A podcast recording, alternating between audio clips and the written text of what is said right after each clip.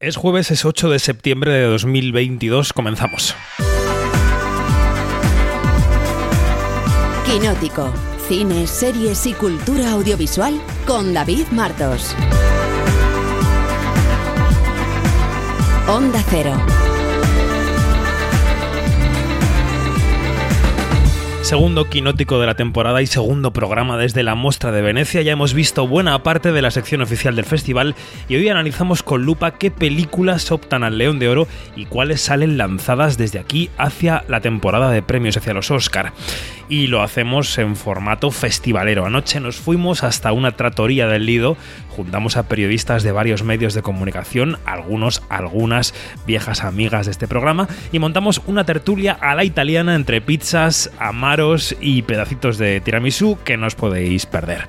Además, en el programa de hoy charlamos con Alejandro González Iñárritu, el director mexicano de Bardo, y charlamos también con el equipo de Los Márgenes, el debut en la dirección de Juan Diego Boto, que ha estado aquí en la sección Horizonte de Venecia. Nos sumergimos en los canales de la ciudad, de esta ciudad del amor, esta ciudad eterna, sin miedo a los arpullidos. Soy David Martos y esto es Quinótico. Quinótico, Onda Cero.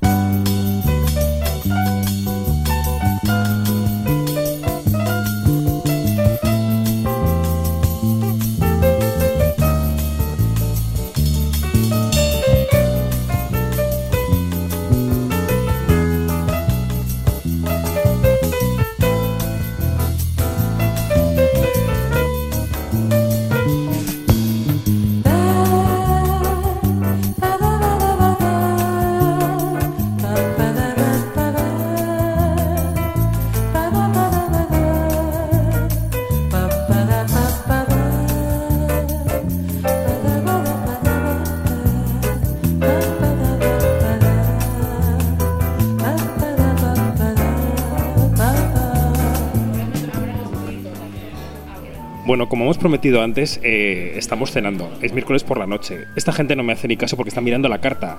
María Guerra, ¿qué vas a pedir? Hola, eh, eh, pues estoy pensando en. siempre pienso que los demás elijan por mí. Eso está bien.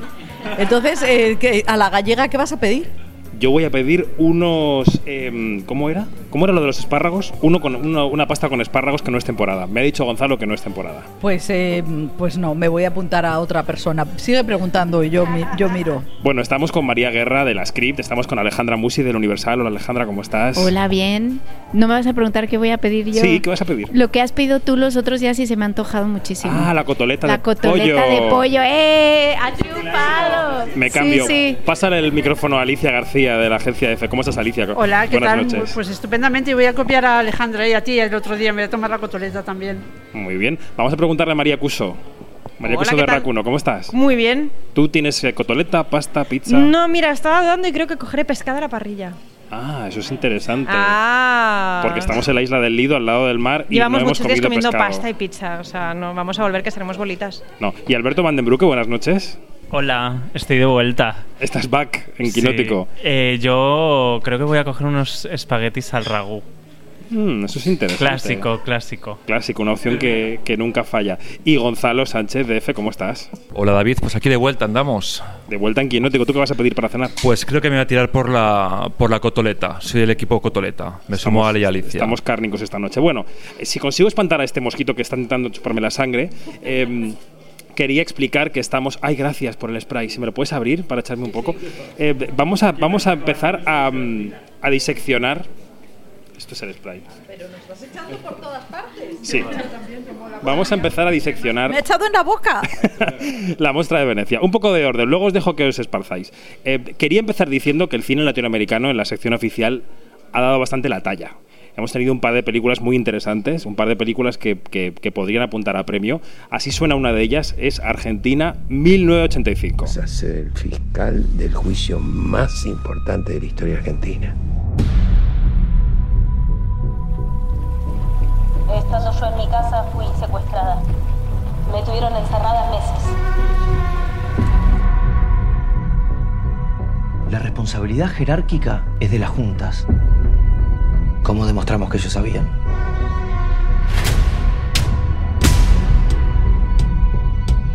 Esta es nuestra oportunidad. Cuídate, Julio. Cuídate. Vas a meter preso a Videla. A todos los responsables. Es una película de Santiago Mitre sobre los juicios a la dictadura argentina del año 85. En rueda de prensa que apareció el director y también el protagonista, que es Ricardo Darín. Y a pregunta de María Guerra, que puedes reproducir sobre la mirada hacia el futuro de la película, le preguntaste si la película miraba al futuro y era optimista. Sí, porque es una película que es muy interesante porque el, el fiscal eh, Julio Estrasera fue el fiscal encargado de eh, acusar a todas las juntas militares de, de Argentina Sí. con el genocidio y tal, y entonces compuso un equipo de, de abogados jovencísimos. Y era eh, una. emocionante en la Claro, película. es una chavalería que, que, claro, lo que te hace ver es que la gente joven es inteligente y la gente joven es capaz, e incluso su hijo de 10 años o de 12, ¿no? Una cosa era un chaval. eh, entendía todo lo que estaba pasando, de tal manera que yo creo que no es una película sobre el pasado, sino un poco sobre la responsabilidad de las generaciones nuevas. ¿Y esto te respondió? Tu mirada es, creo, muy apropiada en ese sentido, porque si bien es cierto, es una historia que refleja lo que para mi gusto y creo que el nuestro fue uno de los juicios más importantes de la historia de la República Argentina y que además sirvió como ejemplo para el resto del mundo. Eh, si bien es cierto, está hablando de un hecho del pasado, reciente, tiene connotaciones y resonancia en nuestra actualidad, pero en todas partes del mundo. Pero básicamente está mirando hacia adelante, está mirando a, las generaciones nuevas, a los que tienen que tener muy en claro y, y es importante que esto se plasme a través de los ejemplos y no de los discursos. La importancia de recuperar la dignidad, de saber que no hay que bajar los brazos, de que hay que mirar para adelante con libertad, pero con justicia y con la verdad. Bueno, Argentina, ¿quién quiere opi- opinar de esta película? ¿A quién le ha gustado? Vamos a intentar ser positivos. Venga, Alicia, coge el micrófono. A mí me ha gustado mucho y encima me ha gustado mucho porque es eh, clásica. Que, eh, Hmm. Una cosa que se está viendo en este festival, para mi gusto, es una lucha entre lo clásico y lo innovador. Hay algunos directores que se están pasando de innovadores y hay otros que están volviendo a lo clásico. Y Santiago Mitre ha vuelto a lo clásico ha hecho una película estupenda que se entiende todo perfectamente, no como otras que necesitas intérprete de cualquier tipo. Y, y además es entretenida, está bien actuada, es un hecho súper interesante y como dice María, que une el pasado con el futuro.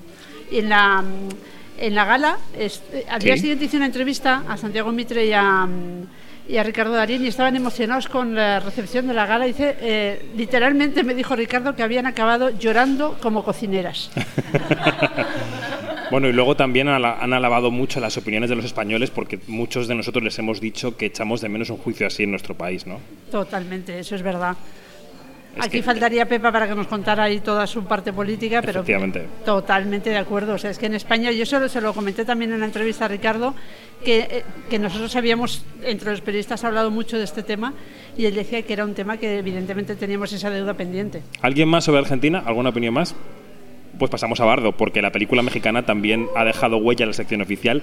Aquí, eh, aquí hay mucha más eh, mm, división de opiniones. ¿eh? Sí, sí, sí. Vamos a escuchar ahora una entrevista con Alejandro González Iñárritu que hemos podido hacer en este festival, porque como saben los oyentes de Quinótico, tenemos una alianza con Fred Film Radio, que siempre tiene a los talents ahí en su set. Pero antes, por favor, micrófono a la mexicana de la mesa. ¿Por qué tiene que ganar el León de Oro Bardo, que es una película de Iñárritu, una ópera, ¿no? De tres horas eh, que mezcla los sueños, la realidad, la vida, la muerte. ¿Por qué?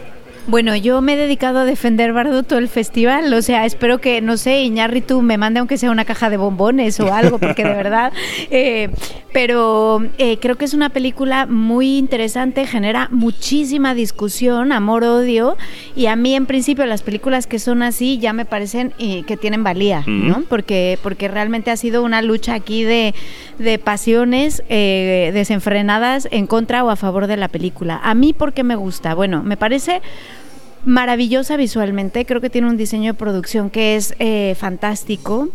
Eh, es una película que te va llevando de un lado al otro eh, sin que te des cuenta. Yo las tres horas, es verdad que sí se puede hacer un poco larga, pero es que no me moví de la silla. O sea, eh, decía, bueno, Tú, tenía de hecho, que la has salir. visto dos veces en este festival. La tuve que ver dos veces porque la vi en la prensa en la mañana y luego tenía que ir a ver cómo le aplaudían, porque ya ven que ahora lo que se lleva es ver cuántos minutos aplaude la gente en las funciones de público, entonces tenía que llevar el cronómetro. Y, y- y la verdad es que siento que hubo una disonancia tremenda entre lo que yo sentía en las salas, en, el- en el pase tanto de prensa como en el de público, porque le aplaudieron. Yo no escuché abucheos ni todo este odio que ha salido después. Que se ha montado en la prensa americana y luego ha llegado a México, ¿no? y luego y yo, yo escuché aplausos, tanto en el público como en la sala de prensa. Es verdad que no escuché los aplausos que se llevó a Argentina, que generó muchísima emoción. Creo que esta es una peli que te despierta otras Más cosas. intelectual, quizá. Eh, pero creo que tiene muchísimo del imaginario latinoamericano, que es lo que me he dedicado a defender. Creo que tiene mucho realismo mágico. Creo que tiene toda esta parte como del punto, o sea, de García Márquez, de Cortázar, de Juan Rulfo. Y creo que eso quizá Latinoamérica, o sea, un poco la conclusión que me llevo es que es la gran desconocida. Eh, en el cine y en el imaginario Mm. colectivo. Conocemos muy bien los códigos americanos, pero conocemos muy poco los códigos latinoamericanos. Y creo que eso es el tema con Bardo. Y él lo ha dicho, ¿eh? Él ahora se está defendiendo por allí. Y él lo que dice es que quizá esta película es demasiado mexicana para los Estados Unidos y Sí. demasiado americana para México. Bueno, está en el bardo, en el, en el purgatorio entre los dos sitios. y por ¿no? eso me parece buenísima. Podría seguir, ¿eh? Pero ya me vas Podría a cortar. seguir, pero vas a, cort- sí, vas a Vale, cortar ok. porque está aquí Gonzalo, que ha odiado la película, no pasa nada, se, se puede, en los festivales se puede patear. A ver, Gonzalo, ¿por- Bueno, ¿por qué odio Bardo tampoco- no va a ser León de Oro? Odio tampoco la palabra, pero no va a ser León de Oro, desde luego. Yo creo, yo creo. Creo que creo que Iñárritu se pasa de frenada, tiene unas ideas muy buenas, felinianas. Entiendo el punto de Juan Rulfo, del realismo mágico, de Ibar Wengoitia, ese humor curioso, divertido. Pero creo que de tanto que le han abierto las puertas en Netflix, se ha pasado de frenada. Eh, esas Las tres horas. Y el cajón del dinero, porque que Sí, hay porque unos dólares. eh, Teníamos el caso, otras biografías, por ejemplo, teníamos a Cuarón con Roma, que era una película sencilla, pero tenía su interés. O tenemos a Sorrentino, ¿no? Con la mano de Dios. Son películas completamente distintas. Yo creo que Iñárritu se ha pasado un poco de frenada y lo digo como lo digo con dolor, porque me gusta mucho Iñárritu, pero en este caso mm, patina, patina. No, no, no, León de Oro no. En esta Yo corrida ya de- tengo mi León de Oro y no Iñárritu. En esta corrida de toros mexicana hay pitos, hay aplausos, pero dejemos que hable el maestro. Esta era la entrevista que manteníamos el otro día con Iñárritu en el set de Fred. Quinótico, la entrevista. ¿Qué tal Alejandro? ¿Cómo estás? Muy bien, muchas gracias. Te pediré que te pongas el micro cerca de la boca porque si no los, los oyentes de radio no nos escuchan. Claro que sí. Em, buscando Bardo he encontrado que para los budistas es una especie de limbo. Entre la vida y la muerte, entre un lugar y otro, entre Estados Unidos y México, por ejemplo. ¿Esta idea rondaba tu cabeza cuando empezaste este proyecto? Sí, más que una idea, eh, nació como una, mm, una un viaje interno eh, para poder darle un poco de sentido, eh, quizá, y digerir una cantidad de experiencias, emociones, eh, anécdotas, pensamientos, sueños, miedos, de cosas que en los últimos 21 años, ah, hace un día como hoy, mi familia y yo, el primero de septiembre del 2001, emigramos a los Estados Unidos. Y eso, esos, eh, esa, esa conciencia de inmigrante, cuando, cuando la narrativa de tu país y de tus afectos toma tiempo y distancia, eh, pierdes algo, se va disolviendo, se va perspectivizando y empieza a hacerse un poco fluctuante, como una nube que siempre es y nunca la misma. Y esa sensación de estar en un territorio a la mitad, entre uno espacio y el otro, donde todo es incertidumbre, donde se cuestionan las narrativas personales y las narrativas de un país y de donde vives, ese espacio un poco liberador, porque abre la posibilidad al, cuestionamiento y a la certidumbre, también es, es, es, muy liberador y aterrador al mismo tiempo. De ahí nace. Y Bardo es, sí, eh, la, en parte budista está denominado como una vez que muere algo, el cuerpo en este caso, está buscando el renacimiento. Y ese lugar a nivel ideológico, personal, emocional, esa es la parte donde yo quise explorar. Los periodistas somos parte central de la película y el periodista que es que eres tú, pero no eres tú, Daniel, viene a decir que. mm, viene a mostrar un cierto arrepentimiento de haberse acercado al gran capital, a la gran nación, pero a la vez yo creo que lo entiende como un vehículo también para llegar a la gente. ¿Te pasa un poco a ti? Eh, el, el hecho de estar cerca de la gran industria, de estar dentro de la gran industria, es a la vez un regalo y una esclavitud. Sí, sí, yo creo que nada viene neutral.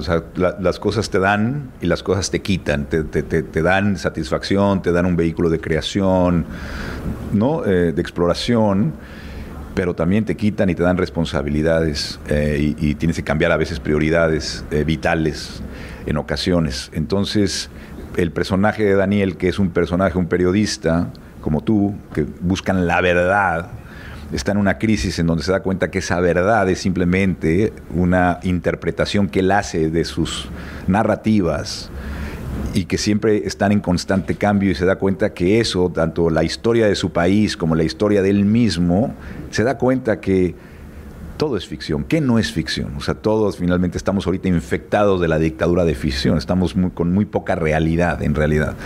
Y, y empieza a encontrar que es la ficción la que araña la realidad quizá más, porque no debe de ser verdadera, sino honesta.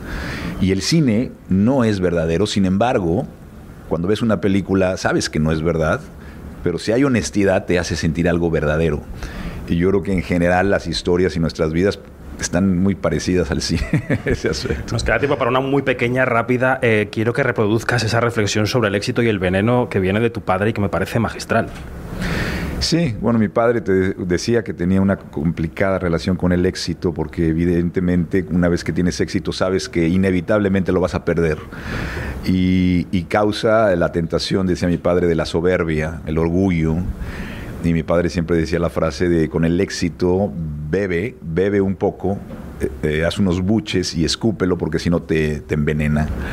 Y es una frase que siempre me, me quedó muy grabada porque es, es muy cierta, no te puedes creer el éxito y el éxito también exige una serie de cosas que no todo es, no todo es bueno.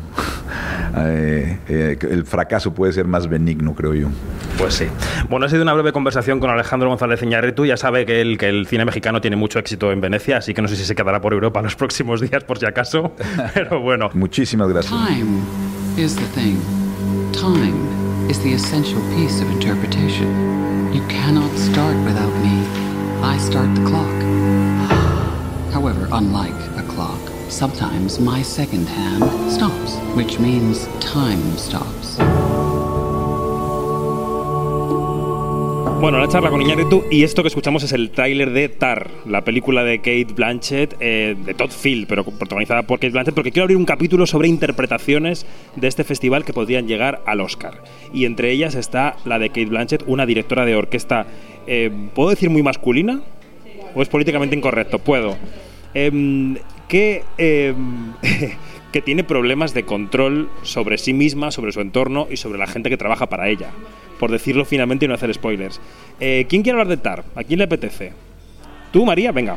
Bueno, más ¿Qué que te hablar de Tar? es hablar de Kate Blanchett, porque es lo que decías tú, está estupenda. Y sí que puedes decir masculino, yo creo que es precisamente parte de la gracia, ¿no? Y de hecho, yo cuando acabé la película pensé, el juicio al que se, a, la que se le condena moralmente a este personaje sería el mismo si fuera un hombre, porque hay algún guiño, se habla de Plácido Domingo, se habla de otros casos, pero creo que nunca se ha tenido tan mala opinión de una persona que pueda ser tirana, no haremos spoilers, pero una persona que es tirana, que es fuerte, que tiene unas dinámicas, digamos, con el resto de intérpretes de la orquesta que no serían lo más sanas posibles. Mi duda es, no sé si si fuera un hombre tendrían el, mismo juicio. Sea como sea, ella hace una interpretación magnífica. Es una maravilla verla actuar porque pasa por todos los estados de la emoción. Hay momentos en los que incluso llegas a sentir pena por ella, ¿no? A decir, ostras, hay una parte que te entiendo cuando es un personaje que el 75% de la película es absolutamente repulsivo. O sea que yo sí, súper a favor de que le den Copa Volpi y súper a favor de que vaya a los Oscars, por favor. Bueno, quiero que escuchéis, antes de seguir opinando, lo que decía Kate Blanchett en la rueda de prensa cuando le preguntaban por el carácter de su personaje, que es, que es lesbiana. Y entonces ella decía, no, si yo no me fijé en que era lesbiana hasta que no me lo han preguntado en la prensa. It's a, it's a very human portrait, and I think we have perhaps matured enough as, as a species that we can watch a film like this and not make that the headline issue. It just is. And I think that, that I found that really, really exciting. And in fact, it wasn't until we started doing press that I that they said, you know, we, you have women at the center of this. And I went, oh shit we actually oh, yeah we do it didn't that didn't cross my mind and of course todd as todd says this is a fairy tale of, of sorts because there still is no uh, female conductor leading the great old German orchestra uh, around the world. It's, it's still very pyramidical, pyramidical structure. It's very patriarchal. You know, the canon is, you know, what women can conduct. They generally conduct, get to conduct more romantic music. Now that landscape is changing. But do we need to keep politicizing it so that that change actually becomes um, continual and normalized because it's a much more healthy art form. We don't want classical music to become museum pieces. Every time a conductor picks up a score, they are reinventing the wheel with, with um, their instrument, the, the, the, orchestra. So I didn't actually um, think about the film as being important.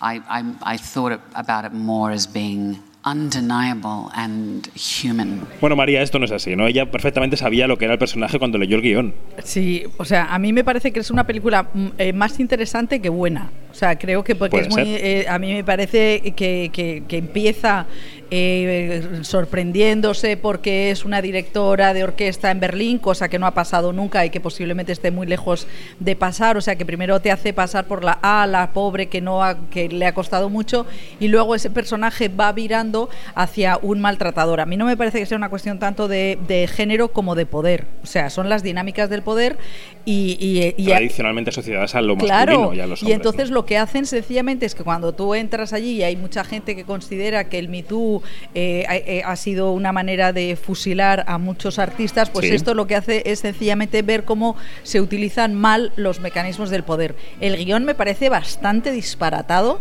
y yo no le daría ni las buenas noches al guion. Pero eh, ella sí que me parece muy bien. Y luego eh, hay una cosa, y es que todo pasa por el paladar americano. Todo pasa por el paladar americano. Yo creo que en esto yo estoy totalmente contra con Alejandra. Yo creo que tenemos que, que eh, abrirnos, y esto es uno de los temas de fondo de este festival, porque es la lucha, lo que está haciendo Iñárritu, es decir, venga, yo me voy a Estados Unidos, os demuestro que puedo hacer vuestra película y ahora os pego un sopapo monumental. Y a mí me parece que, la, que Tar es una película tan anglosajona, eh, que nos mete tan en su mundo que me cabrea un poco. Bueno, pues Kate Blanchett podría estar en, los Oscar y por supuesto en la conversación por la Copa Volpi, también Brendan Fraser por The Whale, la película de Darren Aronofsky, la, ballena, ¿no? Que tiene mucho de que tiene mucho de de, Moby Dick del Capitán Ahab. Em, es otra película en la que yo creo que el actor está por encima de la película. ¿Alguien quiere defender The Whale? ¿A alguien le apetece defender The Whale? Venga, Alberto, que tú no estás hablando nada. ¿Qué te pareció de Whale? Pero yo no la voy a defender. Yo estoy un pues poco. no la defiendas. Pero bueno, luego aquí tenemos a alguien que, le gustó mucho. Eh, a mí lo que me pasó con The Whale es que es un visionado agotador. Yo llegué al final de la película completamente agotado. Eh, es como que se mantiene en, el mismo mood todo el rato. Y, bueno, no, no, no opino que sea una mala película, pero es cansina, es cansina. Y Fraser está muy bien, evidentemente llegará a los Oscar por, por, toda la historia también que hay detrás de cómo ha llegado, ha acabado haciendo esta película, ¿no? Eh, pero bueno, la película yo creo que cojea un poco.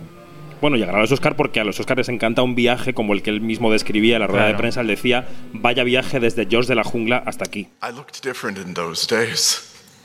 My, my journey to where I am now has been to explore as many characters as I can. And this presented the biggest challenge to me that I wanted.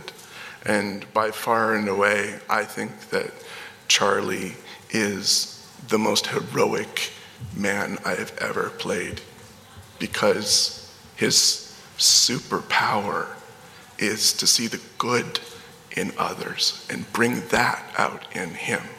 And in that process, he's on his journey of salvation.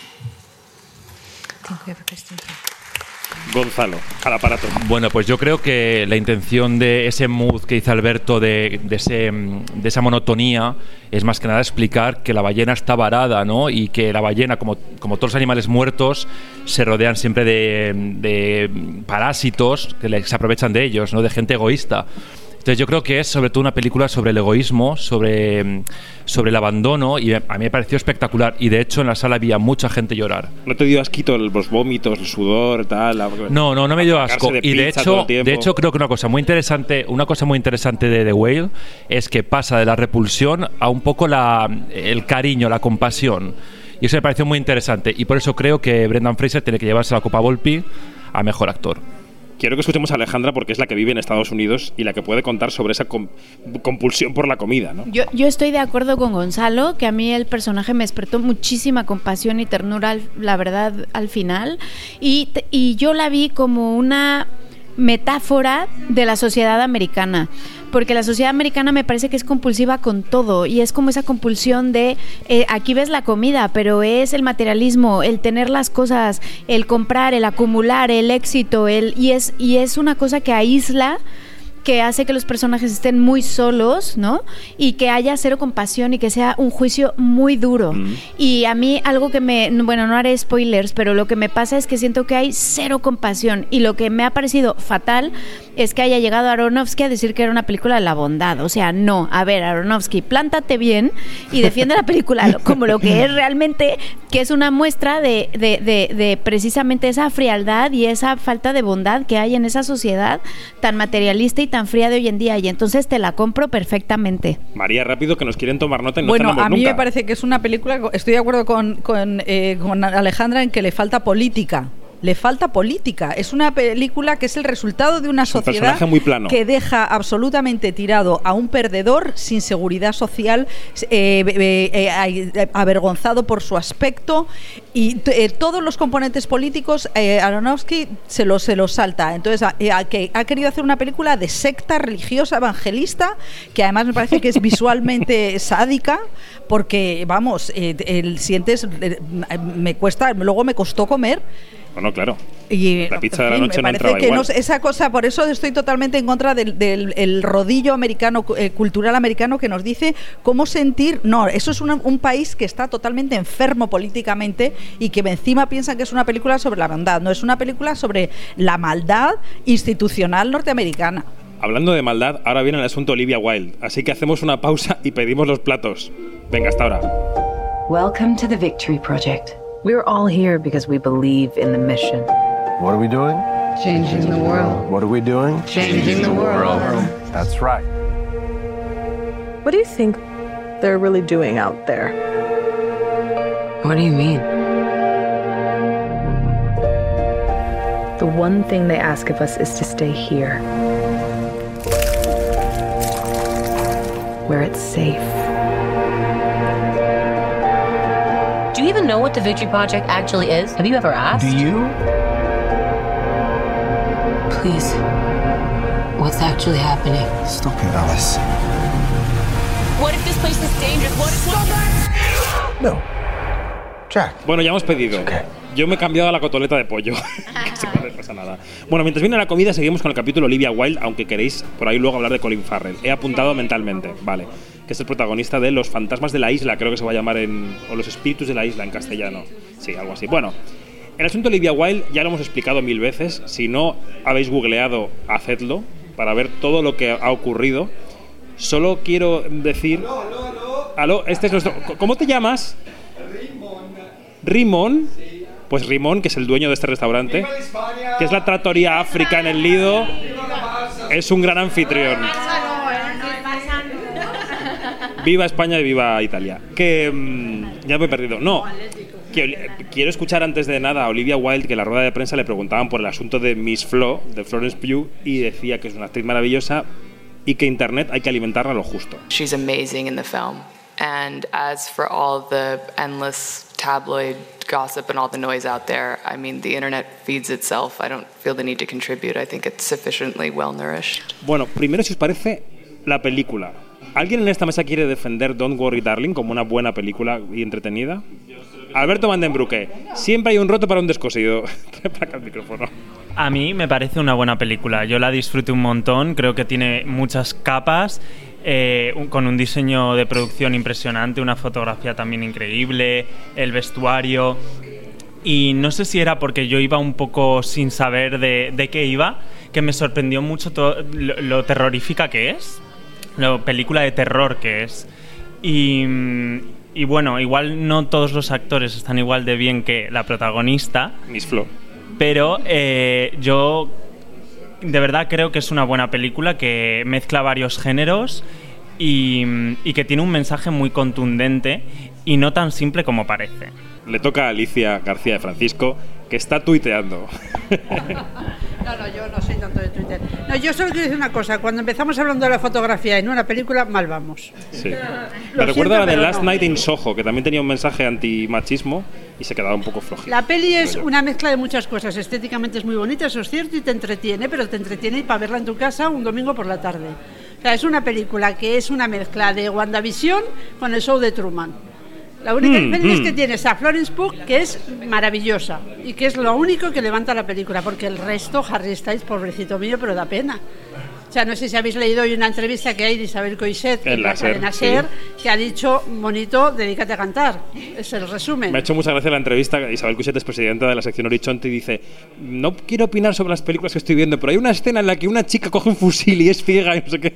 Y es como que daba pistas de la película que era. Claro. Isabel no, No, se puede callar, la pobre, que me cae genial, ¿eh? pero que Que no, sí, es, que sí, no pero es hace para guardar bien, un secreto. Hace muy bien. Pues a mí la película de Don Darling, de verdad, me ha parecido absolutamente prescindible. ¿Que tiene algunas cosas interesantes? Sí, por supuesto. Yo creo que es una película que está bien hecha, que tiene una estética preciosa y que tiene un mensaje feminista que podría no estar bien, mal. Pero es que, es que no, es que es muy repetitiva. Y es un coñazo de película, lo siento por utilizar esta palabra. ¿Y qué os parece la polémica? Si tirando del hilo que antes eh, sacaba María Cusó, esto, la polémica sería igual de polémica si Olivia fuera Olivio. Pero es que la polémica que rodea esta película es porque Olivia. polémicas, bueno, las varias. polémicas, pero básicamente porque Olivia ha empezado una relación con Harry Styles durante el rodaje, ha dejado a su marido y se ha ido a vivir con él. Pero eso no tiene nada que ver con la película, en mi opinión. Sea, son, em, eh, en eso tuvo razón ella cuando dijo en una rueda de prensa que eso es alimentar eh, los cotilleos de Internet. Son cotilleos, igual que cotilleos que si Florence Pugh se ha llevado mal con ellos, o luego dicen que se ha cobrado menos que Harry Styles, que ahí tendría toda la razón de protestar la pobre. Pero independientemente de eso, la película tiene unos valores o no los tiene. Para mí la polémica es completamente aparte. La película me parece que es floja, sinceramente. ¿Y qué le pasa a este circo en el que vivimos de los festivales que ha estado secuestrado durante una semana por un GIF de internet en el que parece que Harry Styles escupe a Chris Pine? Sí, sí, sí, Es decir, ¿qué, qué está pasando? ¿Alguien quiere hablar de esto? ¿Alguien, quiere, ¿Alguien tiene una opinión sobre esto? ¿O pasamos directamente a lo siguiente? Gonzalo, venga, va. Bueno, pues yo, como soy muy mal pensado, creo que es todo propaganda, o sea, es promoción, es escupitajo que no existió, esa, es otra interpretación más y es una forma de vender la película porque solamente se está hablando de esta película, de Don't Worry Darling, y eh, es mi sospecha. María. Yo también creo que Harry Styles es hijo de otra generación, en el sentido de que este tío eh, ha crecido su fama en un momento dado y gracias a una serie de uso de las redes sociales. Este tío usa Twitter, usa Instagram, us- usa TikTok como nosotros probablemente nunca sabremos hacerlo. Y yo creo que él es mucho más consciente de lo que nos pensamos cuando llega allí y hace el gesto de intentar escupirle o no sé qué. Sea, este tío que puede tener sus limitaciones porque en la rueda de prensa muchos comentamos que las respuestas que daban dejaban mucho que desear. Pero sin embargo, en el uso de las redes sociales yo creo que es muy inteligente y sabe perfectamente lo que hace, cuándo se le está mirando y qué es lo que tiene que hacer para lo que dice, ah, ah, sea, para tirar para arriba. Alicia. Te acabo de cambiar el nombre, Gonzalo. Nada. que, que además eh, María tiene toda la razón, o sea, la imagen del escupitajo tiene una cámara que le está enfocando a él y a Chris Pine, o sea, es que estaba claro que sabía que le estaban grabando. Entonces, tiene toda la razón que yo creo que este chico sí sabe manejar las redes y como dice, hablar poco, porque la rueda de prensa si no repitió 30 veces la palabra fan, divertido, o sea, Sí. ninguna. Sí. A ver, María. A ver, eh, yo em, que me, he desayunado con lo que ha pasado con este chico aquí, me parece que la- los festivales eh, les viene bien estos, eh, estos meneos. Esta El película salseo. no estaba en, sección, en, en competición. Es una película que, que es como una, ma- yo qué sé, Matrix y Doris Day y una cosita así, que bien intencionada y, y que está muy bien interpretada, pero que ha servido para que el Lido, que generalmente está lleno de gente mayor, pues se llenara de chavalería, con paraguas que estaban allí as- achicharradas al sol, y a mí eso me da mucha alegría. O sea, bueno, Chalamet, claro. Ahora vamos, ahora y vamos. que era maravilloso su look. Entonces yo creo que es necesario. Hugh Jackman se llama pero, un poquito, sí. pero bueno, que a mí me parece que, to- que Venecia hace muy bien Eh, bueno, que Khan, ya, que Khan lo intenta también, porque en, en Khan ha habido películas también absurdas como Godzilla, pero que hace que cuando pasan estas cosas es una buena noticia. Bueno. Entre los borrones de la sección oficial he apuntado tres películas. Una es Un couple de Frederick Wiseman, la otra es Bones and All de Luca Guadagnino y la tercera es The Son de Florian Scheller. ¿Quién quiere contradecirme con alguna de las tres? Alberto, ¿quieres defender la película de Luca Guadagnino? Bones and All con Timothée Chalamet que rompió la alfombra roja con ese mono rojo. Sí, a ver, yo tampoco soy un fiel defensor de esta película, pero sí que es verdad que eh, la disfruté. Creo que funcionaba mejor las partes de terror que la parte más romántica, porque al final era una película que, que mezclaba todo el rato, ¿no? Esa, esa parte más. eh, carnívora, ¿no? Y, y la parte más de amor adolescente. Y me divertía más cuando estaba viendo esa parte de terror. Es que ojalá hubiera sido más Guadagnino en la película Sí. y menos, eh, en fin, Love Story. Sí, eh, faltaba su esencia, porque cuando se ponía en esa love story, como tú dices, era como muy de Instagram, ¿no? No, no, no se veía nada, no se veía alma. Pero en cambio yo en las escenas de terror, a mí sí que me hacía pensar en, en escenas de Suspiria, que es la otra película en, en- en la que habló del terror, ¿no? Y, y a mí sí que había algunas partes que me gustaba y la disfruté. Sobre todo el final, el final me gustó, fíjate. Mm. Aquí hay caras de hastío. Yo voy a salir del armario. Hay un artículo publicado hoy por eh, Tomás Ococh en El País en el que cita frases anónimas de periodistas y dice: Incluso un periodista en el Lido me dijo que se había dormido tres veces en 60 minutos en la película de Weisman. Ese era yo. Me dormí tres veces en esos discursos de la mujer de Tolstoy leyendo sus cartas a cámara con flores en la mano. No es que son más. muchas horas, y era la de la noche. Y luego a mí, mi gran decepción del festival hasta ahora ha sido The Son, la película de Florian Seller, que no tiene nada que ver con The Father, ¿no? Es una película sobre los problemas de tener un hijo adolescente y los daddy issues con un trazo grueso que yo no esperaba de este director. ¿Alguien, ¿a alguien le ha gustado esta película? No, yo solo quiero decir, María ahora eh, seguro que lo explica mucho mejor, que ha sido una excepción abs- absoluta porque The Father, la anterior, había sido maravillosa esa película. Muy, so- era una sorpresa detrás de otra, las interpretaciones buenísimas. Y esta es una peli absolutamente lineal que además, volvemos a la de siempre, se centra más en el dolor del padre, que es que en las películas siempre al único que le duele las cosas de los hijos son los padres, las madres estamos ahí como de adorno, que yo no soy madre a todo esto. Sí, sí, no, pero que ti- tienes razón. Pero, pero, o sea, la peli es realmente muy floja, pero, o sea, sí que es un estreno TV, pero en toda regla. Que los jóvenes no sabrán lo que es, pero eran las películas de después de comer los fines de semana. María. A mí me parece que este director, que, que es eh, dramaturgo, que esta es, una obra suya también, que él decía que The Father había sido una experiencia personal, que es experimentar el Alzheimer de, una, de tu padre y es una cosa devastadora que en este caso no él no tenía no tiene ni hijos ni, ni, ni casos cercanos pero que la obra de teatro había ido estupendamente bien porque es el caso de un chaval que tiene un problema eh, de, sa- de salud mental y cómo la- eh, sus padres se quedan paralizados y entonces él decía que como la, la gente le agradecía tanto el tema yo creo que él se ha venido arriba eh, Sí. se ha enamorado Sí, de Hugh sí. Jackman de que mismo. la verdad es- son uno- unos planos de Hugh Jackman en el que, claro, como dice Alicia, da igual todo, es solamente ver a los pectorales de Hugh Jackman. mm, Entonces resulta eh, un poco patético y es verdad, a mí me parece muy didáctica. ¿eh? Sí que salvo el- eh, la historia de que el amor no te ayuda a la hora de Sí, enfrentarte a un problema La escena del hospital es muy buena, la escena en la que dicen usted tiene que renunciar a que su hijo le haga chantaje y dejarlo en el hospital. Claro. Eso es maravilloso. O sea, eso me parece que vuelve tabú- a tabúes interesantes. A, mí me ha llamado mucho la atención que hoy Hugh Jackman ha contado que él le escribió a, a Florian para decirle que quería hacer ese personaje y que además estaba súper conmovido y emocionado y orgulloso y decía que era el personaje más humilde que había interpretado. O sea que él ha vivido pues otra película, nu- nunca mejor dicho, y que le ha cambiado como padre. O sea que para Hugh Jackman ha sido muy, muy potente este filme. Bueno, pues vamos a comer porque van a llegar los platos enseguida y con la tripa llena hablaremos de la gran estrella española de este festival que ha sido Penélope Cruz.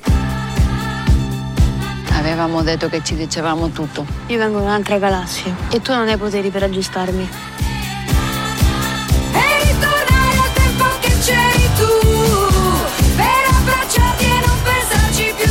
Come ti chiami? Andrea.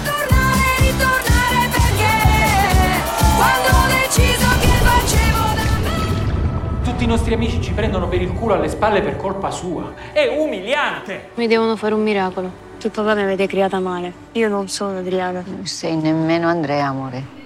Bueno, pues la magia de la radio nos permite haber comido. Hemos comido las cotoletas, los... eh, a, a mi derecha hay un chico que se llama Arturo. Hola Arturo, ¿cómo estás? Todo bien por aquí. Que es hermano de Gonzalo. Así es. Que se ha pimplado unos espagueti mientras nosotros hablábamos de cine. Usara, con langostinos muy buenos, riquísimos. Yo he apostado por la cotoleta. Bueno, suena el tráiler de La Inmensità, que es la película italiana que ha llevado a Penélope Cruz a la, a la sección oficial de Venecia. Ella es una mamá casi italiana porque el personaje es español, pero vive en Italia. Eh, que baila, se contonea, disfruta, ríe, llora, moquea, todo. eh, ¿Qué os ha parecido Penélope en La Inmensità? Tú, después. Alguien que la defienda. a mí me gustó mucho Penélope. María. Ah, venga, Alicia, va. El cable del micro va como por encima de una fritura de pescado, pero no pasa nada. No, vamos a ver. em, Penélope está bien en la película y además, o sea, cuando canta como Rafael Carrá, o sea, yo ya me emocionaba porque me encanta Rafael Carrá. Y se tras- transmuta. Se transmuta en Rafael Carrá. Sí. Y luego en Patti Bravo, o sea, eh, esas escenas son fantásticas. Yo creo que Penélope está bien y he leído hoy en algún sitio que está por encima de la película y creo que tienen razón. Totalmente. La película es flojita y sobre todo teniendo en cuenta que el director contó que iba a ser la película de su vida, que llevaba 15 años haciéndola porque va sobre sí mismo, sobre eh, su transexualidad. Eh, la época en la que era adolescente y estaba ya sabiendo que era un hombre aunque había nacido mujer. Pero yo creo que Penélope Cruz está muy bien eh, y se le da menos papel del que deberían, para equilibrar un poquito la película. Bueno, María, tú que has estado con Penélope estos días y ahora escucharemos la charla que mantuvimos con el equipo de Los Márgenes, que es la película española con más relevancia de este festival. Eh, seguimos todavía sin apreciar del todo lo que tenemos, ¿no? Hombre, a mí me parece alucinante que en Italia venga Penélope a hacer un papel que es muy de Sofía Loren. O sea, es una madre total y además la tienen tan tan incorporada que ella habla co- es como una madre española que vive aquí con su mismo nivel de italiano nos decía y a mí me parece que ella está maravillosa. A mí sí que me gusta la película a mí me parece que la película mira eh, esa, esa, esa situación de, de contención de dolor que pasa la violencia que hay en las familias cuando hay Sí. algo hay alguien que es muy autoritario cuando un niño se siente mal. Y entonces es una película de muchas miradas. Yo entiendo que es una película pequeña pero a mí sí que sí que me gusta yo creo que es que Penélope que va a recibir el premio nacional de cinematografía en San En 10 Sebastián días, sí. me parece que tiene 48 años y, y- y ha penado mucho el, el reconocimiento o sea le ha llegado tarde porque es eh, a mí me parece que es buenísima es verdad que cuando está mejor dirigida pues Es eh, mejor, carbura claro. mejor pero en esta película yo la encuentro estupenda Pues a Gonzalo le ha parecido un horror la película. Mira, Gonzalo, toma el micro. Bueno, me parece, bueno, un horror tampoco, pero me parece una, una película que aunque sea pequeña, me parece demasiado condescendiente. Lo que sí que destaco es que me parece un homenaje bonito a las divas italianas en las que este, esta- este niño se ve reflejado, ¿no? Eh, Rafaela Carrà, Patti Bravo, hay uno- una especie de homenaje a Sofía Loren y eso me parece bonito sobre todo en un país como Italia, que es un país que en relación con derechos eh, LGBTI está muy atrasado con- en comparación con Europa. Pero bueno, eh, en definitiva creo que sobre todo también Penélope Cruz está muy guapa. No sé si esto es bueno o malo decirlo, pero es, está es muy guapa. Y por lo demás la película para olvidar, sinceramente. Eh, fea, fea, floja. Fea, fea, floja. Eh, ¿Y qué os ha parecido en Los Márgenes? Que es la película que ha venido a, a- a- estrenar aquí Juan Diego Boto en la sección Horizonti. Eh, yo voy a decir que me parece un debut correcto de Juan Diego Boto, muy bien intencionado sobre el tema de los desahucios. Y me parece que el que brilla realmente en la película, por encima incluso de Penélope, es Luis Tosar. Creo que está muy bien y que hace un papel estupendo de abogado de antidesahucios acuerdo. y que es un debut, eh, bueno, pues prometedor para la carrera de Juan Diego Boto, aunque yo creo que es una película que va a ser discreta de- de- de- en el panorama, ¿no? Es que no, no puedo replicar tan nada lo que has dicho porque es exactamente mi opinión. Creo que es un buen debut, que la historia es interesantísima y que Luis Tosar está que se sale, que es difícil que Luis Tosar no lo haga bien, así Sí. que tampoco sorprende. El resto me gustado muchísimo. eh, nunca me acuerdo cómo se llama la mujer que hace. Adelfa Calvo. Adelfa Calvo está maravillosa. O sea, esa me parece. La historia de Adelfa Calvo es la que más me interesa de la película. Y me parece que está fantástica. Y Tosar espectacular. O sea, que es verdad que es un buen debut. Es una peli irregular, pero bueno, ya quisiéramos muchos hacer una película así de primeras. O sea que. A ver, María. Bueno, hay una cosa que a mí me gusta de la película y es el, el- es una película sobre como digamos tres núcleos familiares 24 horas antes de un desahucio, ¿no? Sí. O varios desahucios. Y entonces a mí me parece muy bonito en la película cómo se ve que las mujeres tiran para adelante, eh, son las que mientras tienen que empaquetar las cajas para que al día siguiente las echen a la calle, eh, siguen yendo a trabajar, cuida- eh, haciendo la Y a la comida. asamblea antidesahucios. A la asamblea van a comprar, eh, van al, al economato de la, de, de la asamblea y, y piden garbanzos porque gastan menos, eh, piden el arroz porque gastan menos gas que los garbanzos.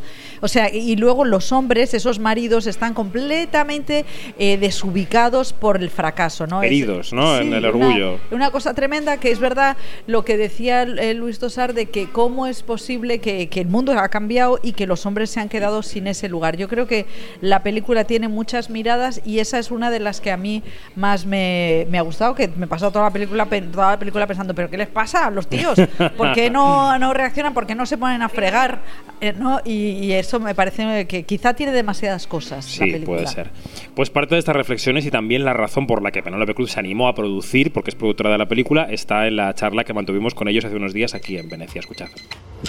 Necesito que por favor me recibáis esta tarde. ¿Te puedes por favor poner en mi situación? Que vais a dejar una familia en la calle. Yo no puedo perder este trabajo. Que no depende de mí. Pasámonos antes de que vengan. Que me echen, que está en mi casa. Que una niña de 7 años venga cada día sola al colegio no es normal. Esa niña que viste necesita ayuda.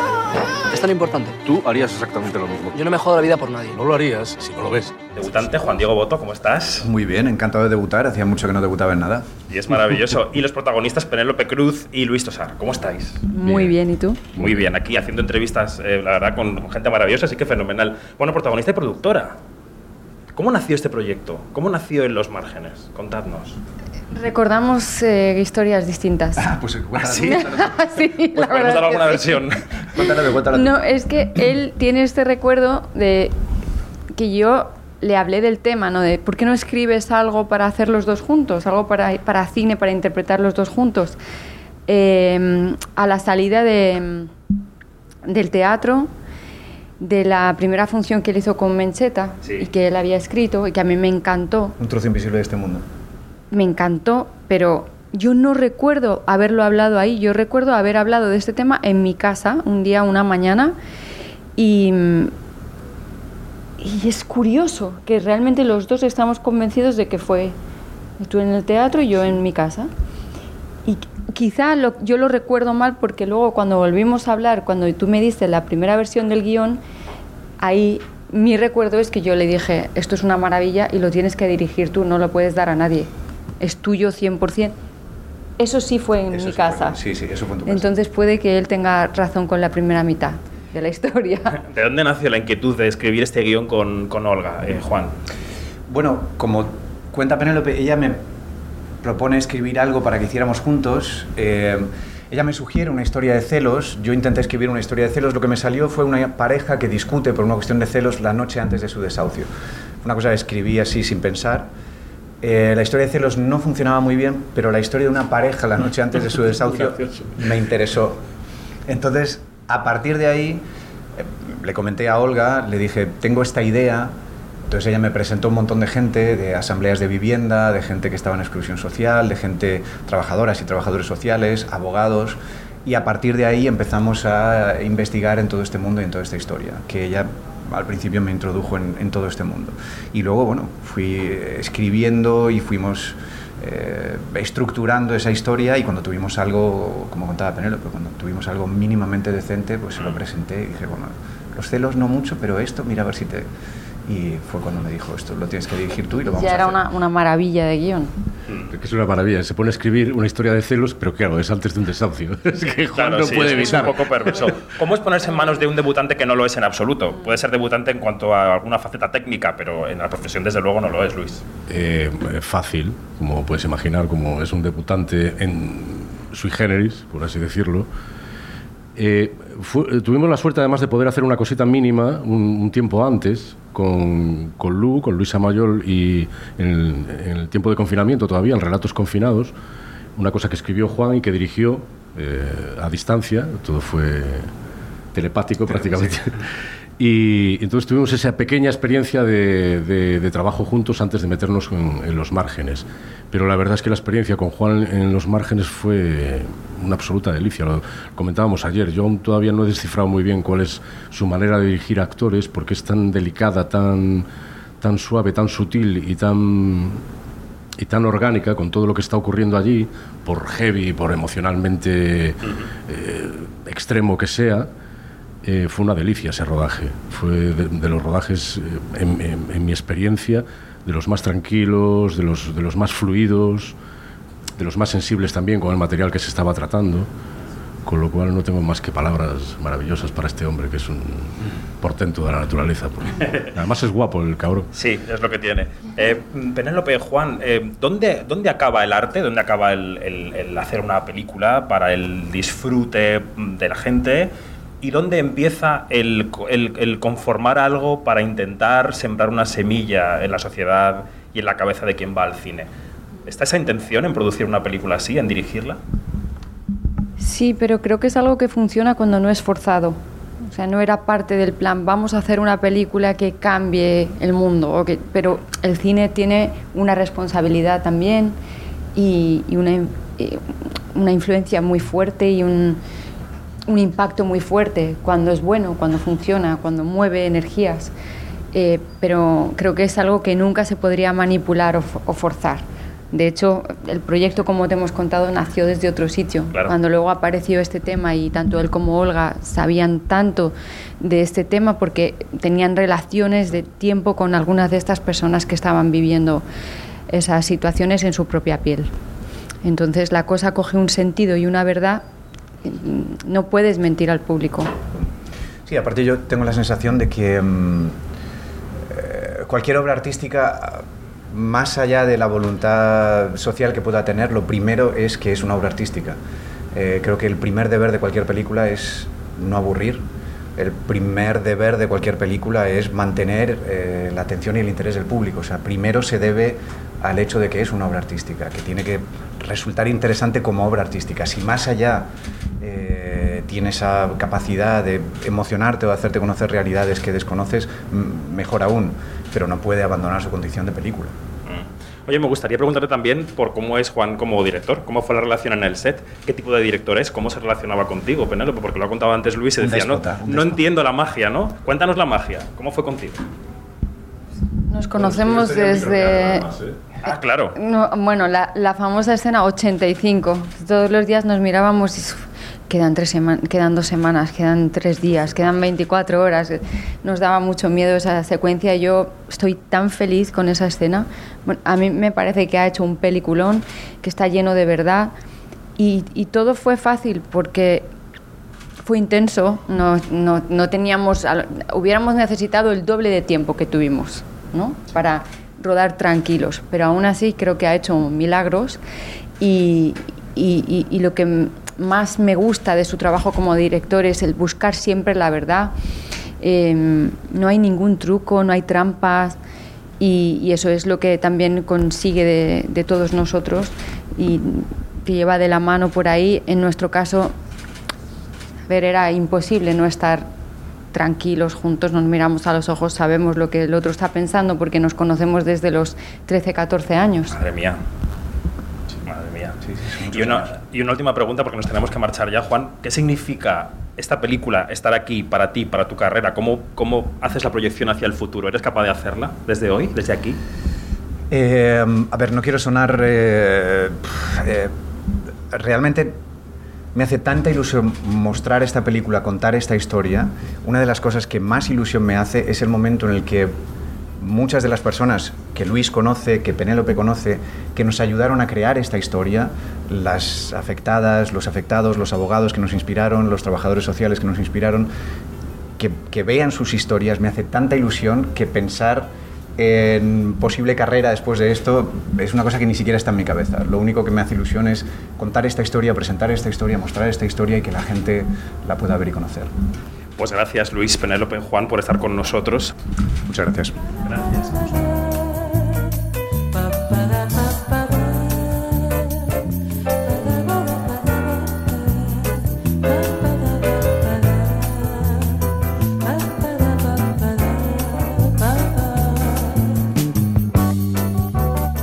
Bueno, ha llegado la sección de saldos.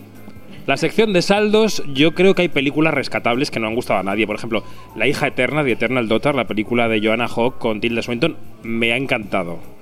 A mí nada, Nada, ¿no? nada. Nada. ¿A ¿Alguien más le ha gustado la película? A ver, a mí de todas formas debo reconocer que el hecho de que Tilda Swinton interprete los papeles, ya sé que a los actores les encantan, es que me parece absurdo. O sea, no tiene ningún sentido. Pues Le me ponen fascina, de madre con una peluca. Podría haber hecho del perro también, me fascina. igual, o sea, Tilda Swinton está muy bien en el papel de hija, pero de madre, pues si está la pobre mujer ahí sentada con la peluca que no se mueve casi. Es absurdo ponerle dos. Alejandra, por favor, recoge el testigo, porque si no, esto no, esto no escala. Pues a mí me ha gustado y además me ha parecido de lo británico. Me, me ha parecido muy gracioso que haga de hija y de madre a la vez, o sea, me, me- me ha gustado. Y luego además me pasa que al principio cuesta entrar, pero luego es muy interesante cómo vas entrando y el giro de tuerca, no voy a hacer spoiler, pero el giro de tuerca que da la película es, chulo. Entonces, y además todo el tiempo estás esperando como ese momento de, de- de- de terror de Psicosis. ¿sabes? Y, y- y no les voy a decir si sucede o no, pero te mantienen esa tensión que creo que es, es difícil de lograr y que la consigue la película. Y luego hay tres películas que están en esa olla un poco de películas un poco más artis que podrían llevarse un premio del jurado, que son eh, Mónica de Andrea Palaoro, que es eh, una de la que no podemos hablar todavía porque estamos embargados hasta mañana jueves. Y la tercera, ¿cuál era? Saint-Omer, de Alice Diop, efectivamente. Alberto, coge el micro, que para eso estamos en la radio. Bueno, a mí me ha encantado la, la peli francesa Saint-Omer. Eh, es un- una película que básicamente es un juicio en el que se juzga a una mujer que ha cometido infanticidio. Entonces, eh, toda la historia se, se- cuenta, básicamente es la historia de Medea.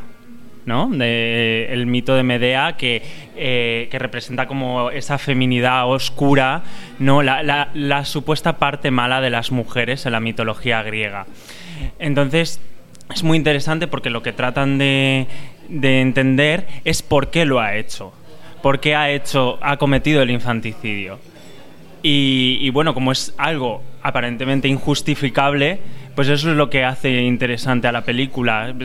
Hay muchas contradicciones y, y- y, bueno, es una película especial, ¿no, David? ¿A ti te ha gustado? A mí me cautivó. Yo creo que es una película larguísima, súper discursiva, que te puede echar o sea, en casa, pararías la película 50 veces para ir al baño. Pero es una película que te mantiene... mm, Es ma- hipnótica. Sí, sí, exactamente. Mónica, que es la otra de mm, poco arty que podría llevarse premio del jurado, la va a defender Gonzalo. Bueno, Mónica es una película muy sensible. Habla de una mujer eh, transexual de Estados Unidos que se ve obligada por el destino a volver a casa de su madre enferma para cuidarla. Y la madre no la reconoce. Entonces empieza este proceso de aceptación, de, mm, de recuperar la relación con su familia. A mí me parece, la historia igual, igual es un poco manida, pero... un poco eh, culebrón venezolano. O sea, un que poco Yanina, culebrón. A la que mandamos un beso, no está aquí en esta cena. Pero creo que está muy bien grabada. Está en cuatro, bueno, no sé si es cuatro tercios, pero es, que- cuadrada. fíjate lo que dijo Alicia, está muy bien grabada, ¿qué argumento es para una película? Por favor. No, pero es, tiene unas imágenes muy bonitas, unos claroscuros. Me pareció visualmente claroscuros. muy bonita. Muy bonita. Entonces yo creo que Mónica es el buco de este año, que es la película del año pasado de La Cueva. El buco era hora y media de señores haciendo espeleología. Te pasado, quejarás, David, te premio. No, no, quejarás. que a mí me gustó, a mí me gustó. Y luego está la iraní Beyond the Wall, de la que no podemos hablar, pero que también podría estar ahí en ese en esa mele. Venga, dale, coge el micro, Alejandra.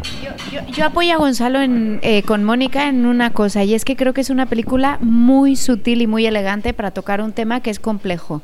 Y tiene escenas preciosas de, de- del encuentro con la madre, de las cosas que no necesitas hablarlas y decirlas para darte cuenta de La ellas. madre es Patricia Clarkson. Y que, es, que y que está maravillosa, la Bueno. verdad. Y creo que tiene, tiene muchísima sensibilidad. O sea, me parece una película elegante, sutil y muy fina. Yo le quería preguntar a Gonzalo por eh, cómo es posible, ¿no? Porque la sociedad italiana, que es una sociedad eh, muy muy machista, ¿no? Y que este año ha aparecido con dos en las con, con dos películas, con dos películas sobre el contenido películas queer. trans, sí, y luego el, en el caso de Criales, en la película de, de Penélope, Bueno, con es- tres. Mónica, el señor de las hormigas y Crialese, las tres tienen contenido, contenido queer. trans, pero en el caso de Criales es un señor de 57 años que sale ahora, digamos, des- del armario trans, con lo cual te hace ver que cómo la sociedad ha estado tan cerrada. ¿Qué le pasa a Italia? Eso que en Italia no había gays hasta hace 10 días, ¿no? Bueno, eso, eso se dice, son una especie en extinción. Eh, bueno, creo que quizá como en cualquier sitio la intelectualidad va por un lado y la sociedad va por otro, ¿no? Eh, en Italia desde el 2016 se puede, las personas homosexuales pueden eh, mantener eh, uniones civiles, se pueden casar eh, en la práctica, no pueden adoptar, por supuesto. Eh, pero bueno, creo que es un problema, ellos van a culpar siempre a la iglesia. En Italia siempre se culpa a la iglesia, es la excusa eterna. Pero hay algo más oscuro, más profundo en la sociedad que hace que civilmente no avance de ese modo. Y eh, la, la prueba es que este año, el 25 de, 25 de septiembre, hay elecciones en Italia y es muy probable que gane la candidata posfascista, Giorgia Merloni. Es muy, muy probable que gane y que tengamos un cinco años de legislatura eh, regidos por la extrema derecha, pero extrema, extrema derecha. Madre mía. Que, en fin, bueno, hablemos de cine. Hablemos de cine. Eh, mm, pues dicho esto, nos queda por ver Blonde mañana, aunque al- alguien en esta mesa, no diremos quién ya la ha visto. Ah, perdón, me, me hace Alicia gestos de Colin Farrell, Colin Farrell. Claro. Momento De Colin no Farrell. podemos hablar y no hablamos. Pero Colin Farrell, por Dios, está fantástico. En esta película, cuyo nombre es bastante complicado, que es The Banshees of Inisherin o Isinerin, nunca sé cómo se llama, eh, Colin Farrell hace de, de un pobre hombre al que su mejor amigo le da la espalda y no entiende por qué. Y le dice, ya no me gustas. Claro, estamos en 1925, era como de pequeños de ya no te junto, pues lo mismo. Y el pobre está ahí perdido con su burro que va a todas las partes y su hermana que le aguanta, que la hermana tiene también ahí la pobre. Y me parece que Farrell hace una interpretación tan bonita, tan sutil, tan delicada. Y Brian Gleason está muy bien, Brendan Gleason, perdón, pero, pero su papel es menos eh, llamativo, porque hace de losco que le ha dejado de hablar. Entonces, claro, el pobre pues tiene pocos elementos. Bueno, ya que tienes el micrófono, que estamos terminando, ¿cuál es tu león de oro? Pues a mí es que me ha gustado mucho esta. Es que sí, Los que sí, lo espíritus siento, de me ha gustado Inisherin. mucho Inisherin, me ha gustado mucho, lo siento María, sé que no estamos de acuerdo. Venga, una puntada. Alejandra, tu Ay, león yo de oro. estoy muy despistada, muy perdida. O sea, a mí me gustaría que se lo dieran a Bardo, nada más por tocar callos y por ampollas y por todo. por o sea, patriota. Porque, y por, no, no, no, porque, no, no, de verdad que no, ¿eh? Porque Y no solo México, se patriota. cabrones. Pero por todo lo que ha despertado, me gustaría que hubiera como un golpe de mesa y dijera, pues miren, eh, críticos y tal, no sé qué. Aquí se decide el jurado y punto, no sé. Y seguimos alimentando egos y lo que haga falta si la película está bien hecha. Que no somos un- que no venimos a poner aquí moral, sino venimos a premiar cine. A ver las Marías. Eh, yo soy de Bardo total. O sea, me parece la gran película del festival. María Cusó. A mí me dolería que ganara Bardo porque creo que sería como un premio al ego de Iñárritu que no habría quien lo aguantara después, pero creo que tiene muchos números y yo no he visto Blonde mañana y yo creo que podría dar también la campanada. Venga, Alberto, pon un toque aquí un poco indie. ¿Qué, qué quieres que gane? Bueno, voy a dar el toque indie. Yo, a mí me gustaría que ganase eh, Santomer. Y si no, Uh. eh, em, Argentina. Argentina, bien. 1985. Argentina tiene mucha prensa. Gonzalo, ¿qué? Bueno, mi apuesta es eh, La ballena de Aronofsky. ¡Ostras! O eh, La irlandesa de Colin Farrell. Me encantó. Me parece ocurrente, sagaz, inteligente. el dia- los diálogos son brillantes. Y me quedé fascinado con esa película. Así que voy con esas dos. A la espera de ver Blonde, claro. Bueno, yo soy de Bardo también, ¿eh? así que apuntadme a la cuenta. Yo aquí somos tres eh, de Bardo. Bueno, chicos, chicas, muchas gracias. Ha sido un placer cenar con vosotros y con vosotras. Y como vamos a pedir el postre, nos despedimos. Así que un adiós colectivo. Hasta la próxima. Adiós.